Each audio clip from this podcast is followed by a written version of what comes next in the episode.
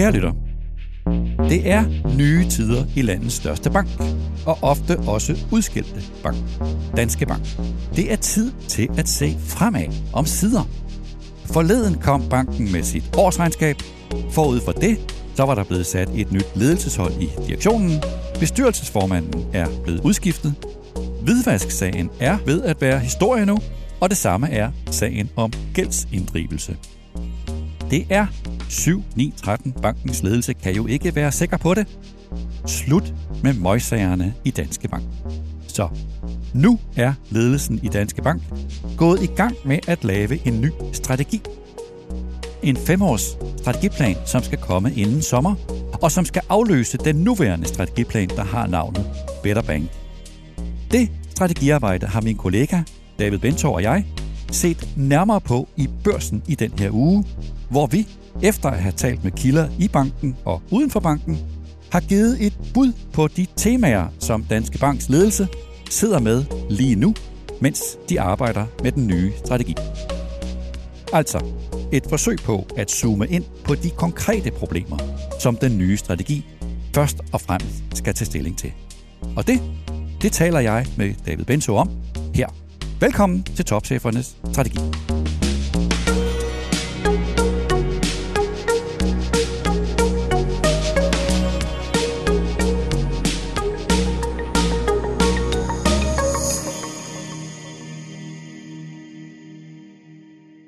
David Bentor, velkommen. Tak for det. Vi to vi har arbejdet sammen i den her uge Ja. om et lille projekt. Mhm. Du med dit perspektiv for finans, og mit med Mhm. øh, mit perspektiv for strategi. Og, øh, og vi har forsøgt at give et bud på i hvert fald dagsordenen for strategiarbejdet i Danske Bank, som er i fuld gang nu, og som skal være færdigt. Det har de jo lovet deres aktionærer inden, inden sommer. Mhm. Så David, lad os starte ud med øh, at kigge på det, og lad os starte ud med at se bankens, altså Danske Banks situation, som den er nu. Mhm. Den nye plan, den skal give et bud på en moderne bank. Den skal sætte nye finansielle mål, og så skal den jo overbevise aktionærerne om, at ledelsen kan lave om på den her ret ydmygende situation, hvor markedsværdien i banken faktisk er lavere end, end bankens egen kapital. Hvis vi ser på den nuværende strategi, Mhm. den der hedder Better Bank, hvor står Danske Bank i øjeblikket? Jamen, øh, først og fremmest, så skal vi jo lige huske at nævne, at, at det job, som bestyrelsen og direktionen har i Danske Bank, øh, nu med en ny strategi, det er en bunden opgave. Og det er den, fordi at øh, i forbindelse med tredje kvartalsregnskabet øh, den, øh, i 2019, den 1. november 2019, var den daværende topchef, hollandske Chris Vogelsang, han præsenterede en ny strategi, som de kaldte for Better Bank. Øh, og den strategi skulle udløbe i 2023. Og de skal jo have en ny strategi, så det er derfor, at, at det øh, her nu, de gjorde det. Og hvis vi tager den helt kort, jamen, jamen den sagde nogle meget, meget generelle ting om, at ja, Danske Bank skulle være en bedre bank. Øh, det er sådan lidt svært at, at forestille sig det modsatte, men, men det indebar, at, at man skulle have, have gladere kunder, man skulle have gladere medarbejdere, og investorerne måtte også gerne blive glade. Og så opstillede man så nogle, nogle helt konkrete mål og sagde, at vi vil måles på den og den måde. Men, men det var det, det gik ud på. Og der var 11 mål. Mhm, ja. Hvor mange af dem er opfyldt indtil nu? Jamen altså, selvfølgelig med det forbehold, at, at de her 11 mål skal være opfyldt ved udgangen af 2023, øh, så må man sige, at, at så vidt jeg har kunnet se, og, og jeg har også spurgt banken om det, øh, så er det altså kun tre af de 11 mål, som, som er udfyldt, og nogle af de meget vigtige mål, såsom at, at banken skal have nogle af de mest tilfredse kunder i alle de nordiske lande, og i forhold til de finansielle målsætninger, dem har de ikke kunne levere på. Så selvom de trods alt jo har noget tid til at opfylde dem endnu, så er der ikke noget, der tyder på i hvert fald, at de opfylder alle de løfter, som blev givet i 2019. Nej, det kommer det ikke til. Når det gælder det seneste årsregnskab, det som kom her Mhm. forleden, så kom de ud med et underskud på 5,1 milliarder. Det lyder jo voldsomt, men det hører med, at det rummede, regnskabet rummede engangsudgifter til blandt andet hvidvask og en kasso kompensation til kunderne på over 16 milliarder. Og så kan banken jo trods alt glæde sig over, at, at den samlede markedsandel faktisk stadigvæk er, er ret stærk, og ikke mindst blandt erhvervskunderne, Mhm. også blandt de store nordiske øh, kunder. Så ganske kort, David, inden vi sådan for alvor kommer i gang. Mhm. Hvor står Danske Bank lige nu? Danske Banks helt grundlæggende problem, det er simpelthen, at når vi sammenligner med de andre store nordiske banker, så tjener de ikke penge nok. Okay. Lad os lige se eller start, lad os starte med at se, det som banken har brugt sine kræfter på her de sidste par år, der er i hvert fald tre indsatser, der ligesom er synlige, altså deres prioriteter. De har i hvert fald investeret tungt i compliance og risikostyring. De har, de har investeret i omegnen af 12 milliarder kroner i bedre processer. De fleste handler jo selvfølgelig om bedre kontrol, men også om bedre mhm. kundeoplevelser. Mm-hmm. De har brugt kræfter på deres image, øh, både internt og eksternt. De har købt øh, tv-reklamer i efteråret. Det var første gang i, i fem år. Alt sammen selvfølgelig for at styrke motivationen og, og i håb om at styrke bankens image. Og så øh, et tredje, en tredje prioritet har helt tydeligt været at forsøge at fokusere øh, forretningen. Altså forretningen i Luxembourg er solgt, Danica i Norge og Sverige er solgt, og så har de af indlysende grunde forladt Baltikum og Rusland. Ja. Så lad os tage fat på det her, fordi ja. det er jo vigtigt, altså mm-hmm. det mhm. her med bankens struktur. Ja. Og det afgørende spørgsmål er jo, vil Danske Bank holde fast i den struktur, de har nu, mm. hvor de mhm. har betydelige aktiviteter i de andre nordiske lande, eller vil man bryde med fortiden?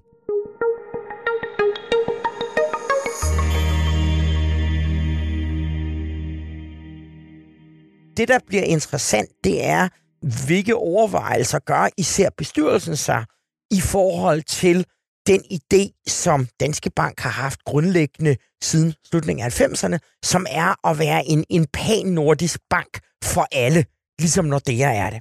Hvad, hvad, hvad tænker de egentlig om det? det? Det bliver ret interessant at se. Og hvordan? Altså, de har jo faktisk haft de her nordiske ambitioner i ja, 25 år. Mm-hmm. Og hvordan er det egentlig gået? Altså, har mm-hmm. de haft evnen i Danske Bank til at drive bankvirksomhed i de andre nordiske lande?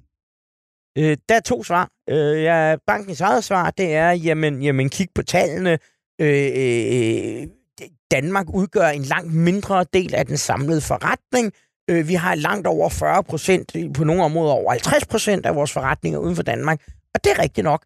Øh, sagen er bare, at, at, at man har været på markeder, som er vokset mere end Danmark, især Norge og Sverige, som har haft en, en hvad vi måske nu skal kalde en boligboble. Men når vi kigger på, hvor stor er Danske Bank i Norge og i Sverige og i Finland og i Nordjylland, og for det så skulle Danmark, så er det praktisk talt gået tilbage alle stederne.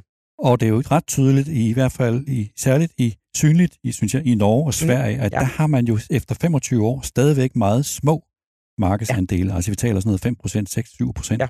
Og det vil sige, man har jo ikke udsigt til at man kan skabe konkurrencefordele, som kan, kan lave om på det. Nej. Og i, et spørgsmål i det her er jo også sådan i strategi, at man skal have skala, og det er jo også det, der ligger bag det. Altså, de mhm. skal have skala, gerne på tværs af landegrænser, men der er jo en særlig problematik, at for en bank at det her med skala på tværs af landegrænser sværere, end man skulle tro. Hvorfor er det sådan?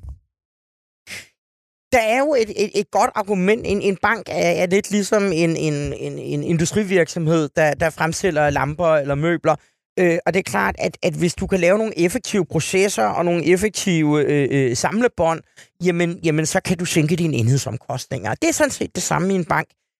Det, der bare er problemet, det er, at, at det svarer lidt til, at man har en møbelfabrik, som, som producerer møbler til hele Norden, men i hvert af de nordiske lande er der nogle helt særlige regler til, hvordan skruerne skal se ud, og hvilken farve betrækket skal have, osv. osv.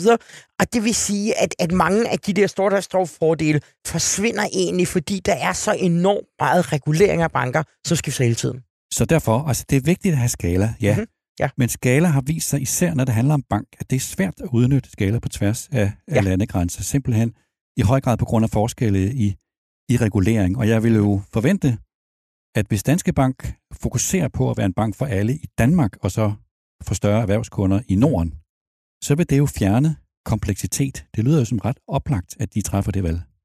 Ja, men det kræver så også to ting. Det kræver, at man indrømmer, at, at det, man har arbejdet på de sidste 25 år, ikke fungerer, og det kræver, at, at organisationen skal acceptere, at den bedste danske bank er en mindre danske bank, og det, det bliver en svær kamel at sluge. Men vi har set, altså både svenske ECB og mm-hmm. norske DNB har mm-hmm. vist, altså de har faktisk gjort det. Ja. Og de har vist, at det faktisk er muligt at opnå skala med afsæt i et enkelt land. Ja. Så selvom jeg godt forstår, hvad du siger, at, mm. at det kan være mentalt en svær beslutning, så kan det lade sig gøre. Jo, men kig for eksempel på, på sidste år, der købte Jyske Bank Handelsbanken. Handelsbanken var, var en meget succesfuld bank. De havde en markedsandel på 8% af det danske marked. De var nærmest næsten på størrelse som Jyske Bank. Men Handelsbanken sagde, jamen vi synes ikke, vi tjener nok penge, og vi synes, at det giver for meget kompleksitet, så de valgte at solgte, og fik i øvrigt en rigtig god pris for det. Så, David, mm-hmm. så vi give et bud.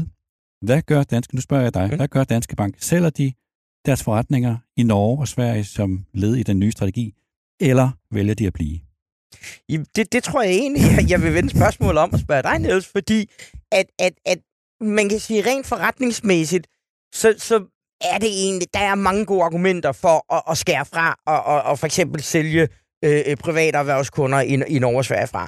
Øh, det der spørgsmålet, det er, jamen, jamen hvad, hvad, hvad foregår der inde i bestyrelsen? Hvad er dynamikken der? Og det tror jeg ikke er anderledes end for de virksomheder, som, som du beskæftiger dig med. Så, så det vil jeg egentlig spørge dig, hvad dit bud er. Altså mit bud vil jo være at sige, hvis man er i en situation, hvor man skal lave en strategi, du skal have indtjeningen op, du skal have aktiekursen op, der er en kommersiel, hvad skal vi sige, logik i, mm-hmm. at man, man fokuserer på at være en bank, øh, en, en såkaldt universalbank i Danmark og få større erhvervskunder i Norden, og så væk med det andet, væk med kompleksitet. Altså jeg vil, ja, altså, David, jeg kan ikke vide det. Mit bud er, at de gør det. Mit mm. bud er, at der er en kommersiel logik i, trods deres mentale barriere, som jeg sagtens skal forstå, mm. så giver det mening, hvis de forlader Norge og Sverige. Ja. Hvad med dit ja. bud, David? Jamen, nu, nu har jeg jo kun, kun skrevet om, om, om banker og finansvirksomheder i, i mere end et, et kvart århundrede.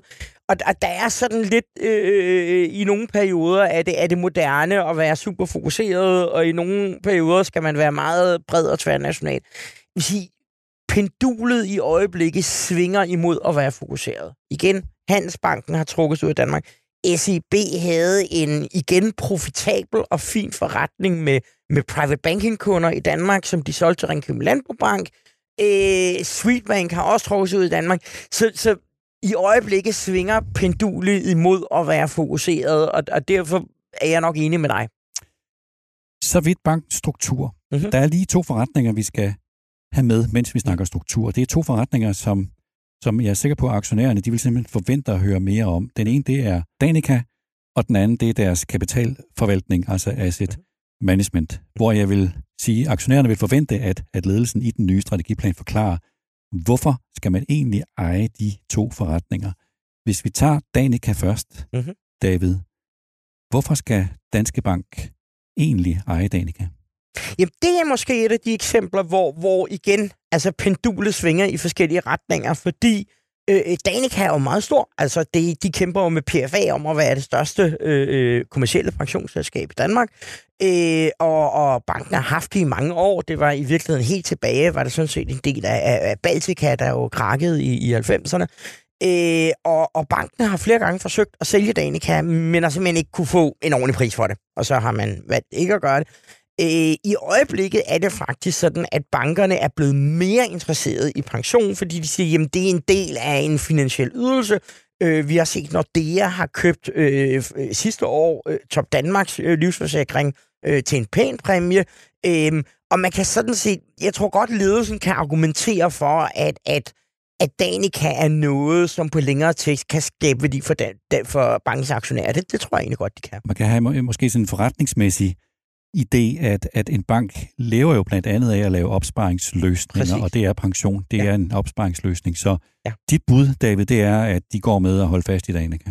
Jeg, jeg tror, de holder fast i Danica. Øh, jeg tror, dit andet spørgsmål, øh, Niels, om, om, om det her altså management, altså kapitalforvaltning, det, det hænger lidt sammen, fordi øh, øh, de penge, som, som ligger i det, der hedder Danske Asset Management, langt hovedparten af det er enten nogle penge fra Danske Banks kunder, som man investerer, eller penge fra Danica, man investerer. Så tingene hænger lidt sammen. Men, men kapitalforvaltning er ikke noget, ledelsen har talt om meget længe.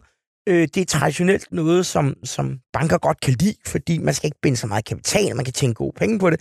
Men igen må man lidt spørge, jamen, jamen hvad er det, Danske Bank vil? Fordi det, jeg kan konstatere, det er, at de simpelthen sakker bagud.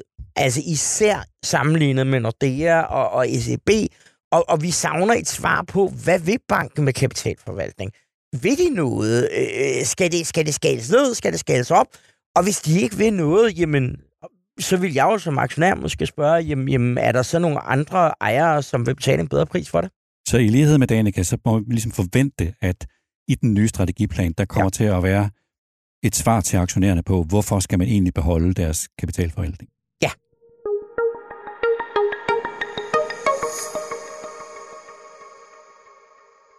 Så er der jo i en strategi, der skal man jo vise sine aktionærer og andre, mm-hmm. at man kan skabe en kant til sine konkurrenter. Altså, ja. man skal differentiere sig. Ja. Og, og for Danske Bank, der har vi jo, David, i avisen givet, i børsen givet et bud på tre øh, prioriteter, ja. som gør det naturligt, hvor det, gør, hvor det er naturligt at tale om, at der kan Danske Bank skabe en konkurrencefordel. For det første, en stærkere øh, digitalisering. Mm-hmm. Janis, og øh, det er jo noget, hvor, hvor, hvor jeg egentlig gerne vil høre dig. Hvad, øh, hvad tænker du? Fordi digitalisering er jo noget, som, som rigtig mange virksomheder skal, skal forholde sig aktivt til. Jo, altså alle banker arbejder jo hårdt på at blive digitale i processer, i segmentering af kunder, i service mm-hmm. osv. Men det er selvfølgelig super krævende at skabe sig en, en konkurrencefordel. Og sådan i, i et stort perspektiv, der er digitalisering jo både en mulighed og en, og en trussel. Og McKinsey skriver i deres seneste analyser om bankerne, at der, der, der skriver de jo om det, som vi to også har talt om mm-hmm. faktisk mange gange. Ja. Altså big tech. Ja. At den store trussel, citat, nu citerer jeg, den store trussel er en global trend, nye udfordringer, ofte fra andre industrier, og ofte med fordel fra tværgående platforme som mm. Amazon, Google, Microsoft, ja. PayPal og Spotify, citat slut. Ja. Altså de her store platforme, som risikerer at tage en kundekontakt. Og der vil jeg så sige, mm. Danske Bank har jo historisk set været godt kørende digitalt. Mm. Mm. Måske ikke så meget mere nu, men de har i hvert fald vist, også på det seneste, at de forstår faktisk den her tankegang platform. De har jo lavet det, der hedder District, som ja. er en platform for erhvervskunder. Og der vil jeg sige, det er jo en mulighed for at, at have en platform, hvor man samarbejder med eksterne partnere, og måske lidt længere ned ad vejen, så vil man kunne udvide sådan en platform, sådan at den også tilbyder kunderne i virkeligheden mere end, end finansielle produkter. Så jeg vil sige, når det handler om digitalisering, så synes jeg egentlig, at Danske Bank har et ret stærkt udgangspunkt.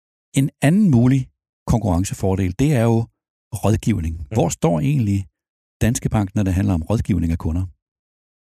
Jamen igen, altså udgangspunktet er, er egentlig ikke så dårligt, hvis vi ser bort fra, fra image, fra, fra perception. Øh, det kan godt være, at, at, at Danske Bank siden, alene siden 2014 har de, har de lukket øh, øh, to tredjedel af deres filialer. De har stadigvæk 66 bygninger rundt omkring i Danmark, hvor der står Danske Bank på. Og det er en styrke stadigvæk, at, at man kan komme ind, og man kan møde en ægte rådgiver. Øh, du kommer ikke i banken mere for at hæve penge eller noget, men, men alle banker, øh, som jeg taler med, siger, jamen David, når det er store beslutninger, boligkøb, pension, store livsbegivenheder, så skal man stadigvæk sidde over for en fysisk, og der har Danske Bank en styrke. Men det her med, at de har filialer stadigvæk, mm-hmm. og, og alle bankfolk siger det der med, mm-hmm. at jamen, når kunden skal tage en stor beslutning, så vil de gerne sidde over for et menneske. Mm-hmm. Det er jeg helt med på. Men kan det begrunde, at man opretholder fysiske filialer?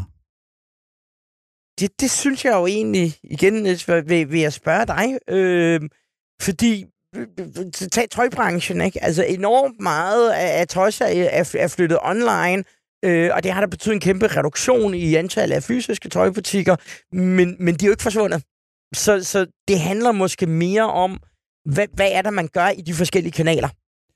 Altså, der er jo ingen tvivl om, at det, der er udfordringen her, hvis de skal skabe den her konkurrencefordel, det er jo at sørge for at have en tæt kundekontakt, en, en, en, en personlig kundekontakt i en en digital tid. Og der mm. vil jeg selv forvente, at de her fysiske filialer på en eller anden måde stadigvæk får en rolle at spille. Jeg ved mm. godt, det er på højeste måde at nedlægge filialer, men jeg vil forvente, at det er, øh, at de vil beholde en del af de her fysiske filialer. Men det er helt tydeligt, at det her er måske den største, synes jeg, sådan kommercielt intellektuelle udfordring for ja. en bank som Danske Bank, at gøre det her med rådgivning til en konkurrencefordel.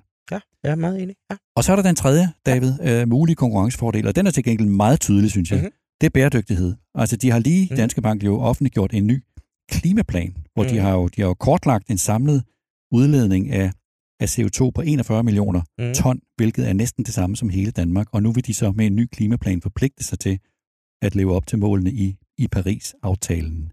Så der er ingen tvivl om, at det her, altså en mulig tredje konkurrencefordel, det er bæredygtighed. Det det synes jeg, signalet er meget tydeligt fra Holmens kanal, at det vil de, det vil de virkelig satse på som en, en konkurrencefordel.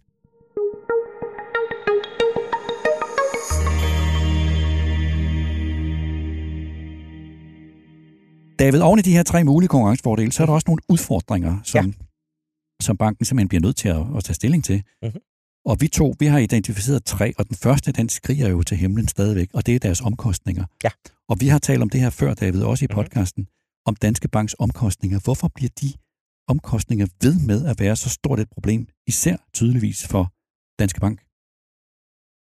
Det, det er jo meget påfaldende, og der, der er, der er øh, i hvert fald to forklaringer. Øh, og den ene er, at, at, at, at helt lavpraktisk, øh, de her advokater, der skulle forhandle med, med de amerikanske myndigheder om den her øh, øh kæmpestore vidnersbøde over 15 milliarder, jamen sådan en advokat koster 10.000 i timen. Og, øh, og du har ikke en eller 10 eller 20, du har måske 140. Øh, så Danske Bank fortalte allerede sidste år, at, at i år ville de alene i det, de kalder juridiske omkostninger, ville de spare 400 millioner. Men det virker også som om, Danske Bank har en eller anden strukturel ting med de Ja. der med omkostninger. Altså, fordi det, du redegør for her, er helt sikkert rigtigt, men det er jo sådan en midlertidig ting. Der er et eller andet strukturelt inde i den bank, der driver deres omkostninger op. Det er, at det er jo noget, som, som, som banken har, har kæmpet med, og der er, der er nogle forklaringer, som, som kan være plausible. Altså, man er så, så bekymret, eller så, så agtpågivende på at overholde hvidvasklovgivning og så videre, man har investeret, jeg, jeg tror, tallet over 12 milliarder er blevet nævnt i, i hvidvask, alarmsystemer og så videre.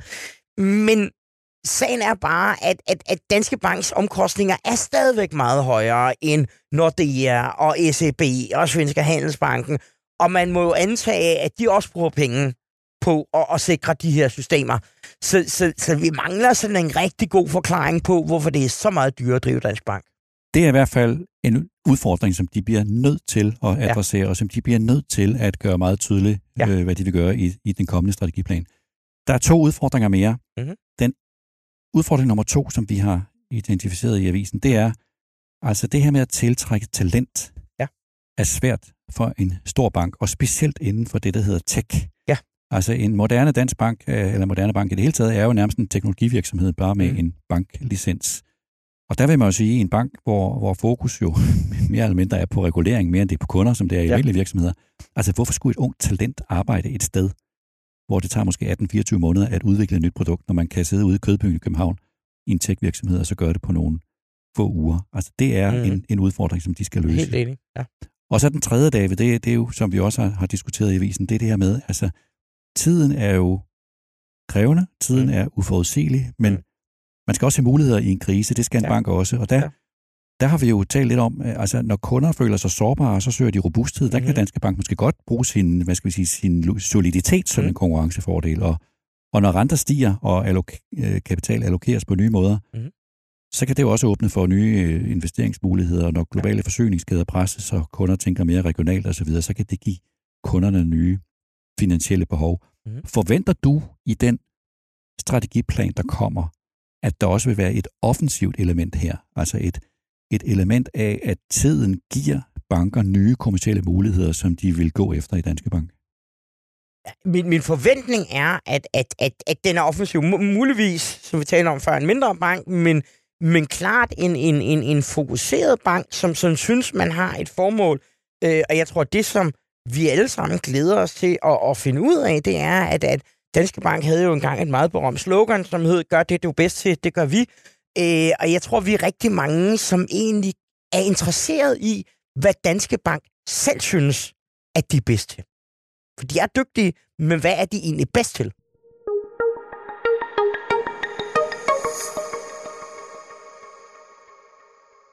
Nu har vi været omkring, David, forskellige ting. Vi har været omkring deres udgangspunkt, Mhm. deres struktur, deres mulige konkurrencefordele, deres udfordringer. Der er jo ingen tvivl om, at bundlinjen for alt det her, det er, at den aktiekurs, den skal op. Ja. Det er en bunden opgave, og banken har heller ikke et værn over for en, en overtagelse. Mm. Og det strammer jo alt sammen til spørgsmålet, er det realistisk, at der kommer et udenlandsk købstilbud på Danske Bank?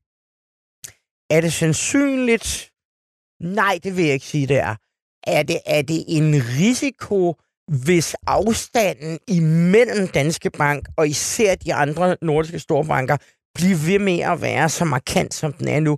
Ja, så er det en risiko, man skal forholde sig til. Kan det ske?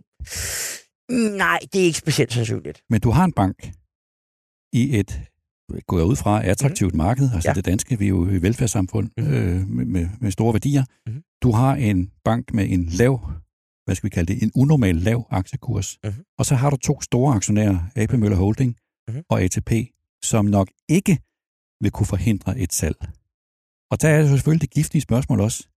Hvorfor skulle de egentlig forsøge at forhindre et salg? Altså ja. hvis nu der kommer et købstilbud udefra, som giver mening, altså kommersiel mening for bankens aktionærer, så kan man vel ikke nødvendigvis forvente, at AP Møller Holding og ATP vil forsøge at forhindre et salg. Nej, altså, nu kender du jo Niels, du kender jo AP Møller langt bedre end jeg, men, men, men jeg har jo i hvert fald bemærket, at, at Mads McKinneys datter, uh, Anne Ukla, hver eneste gang hun har talt om Danske Bank, har hun altid nævnt, hvordan farfar, altså gamle AP Møller, i 1928 var med til at redde banken og blev formand for bankrådet, øh, hvilket er, er fuldstændig korrekt, men, men, men det viser jo klart, at der var nogle følelser involveret. Øh, nu er der en ny generation, som du næsten kender dig meget bedre, men, men, men som i hvert fald er en generation længere væk fra, fra de der følelser om Danske Bank. Jo, der er ingen tvivl om, at Mærsk-familien, specielt Ane Ukla, måske lidt mindre hendes søn Robert Ukla, men at Møl, øh, Møl, Mærsk-familien har stærke følelser for, øh, for aktieposten i, i Danske Bank. Men det skal jo stadigvæk trods alt give kommersiel mening for dem at mm. have øh, den aktiepost, hvis nu aktiekursen ikke kommer op.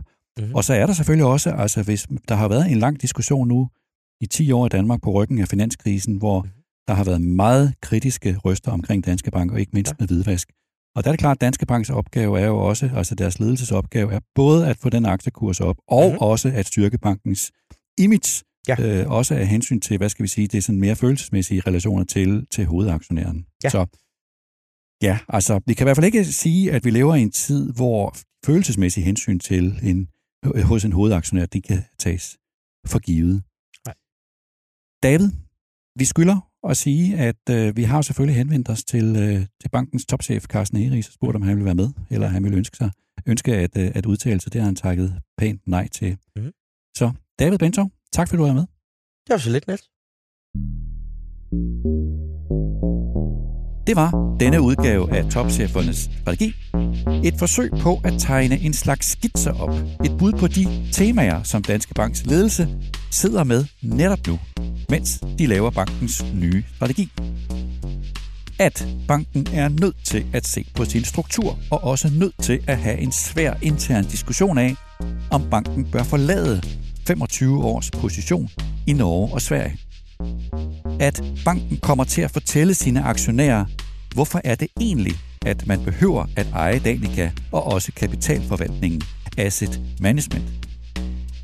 At bankens tre naturlige konkurrencefordele, det er digitalisering, herunder udnyttelse af platforme, så man kan holde fast i sin kunderelation, og rådgivning og også bæredygtighed. At banken har tre alvorlige udfordringer. Omkostningerne, tiltrækning af talent, især talent inden for tech, og så tidens uforudsigelighed, som dog også åbner nye kommercielle muligheder. Og at Danske Bank skal, som i skal, have sin aktiekurs op, fordi en lav aktiekurs åbner en risiko for, at banken kan blive udsat for et overtagelsesforsøg. Og hvis det sker, så kan vi som samfund ikke tage for givet, at de to store aktionærer, AP Møller Holding og ATP, hverken kan eller vil forsøge at forhindre en udenlandsk overtagelse af banken. Hvor ender alt det her? Det bliver spændende at følge med i, og det kan du, naturligvis kære lytter, gøre i landets førende erhvervsmedie, Børsen. Tak til Mihe Christensen, der redigerede optagelsen, og tak til dig, der lyttede med.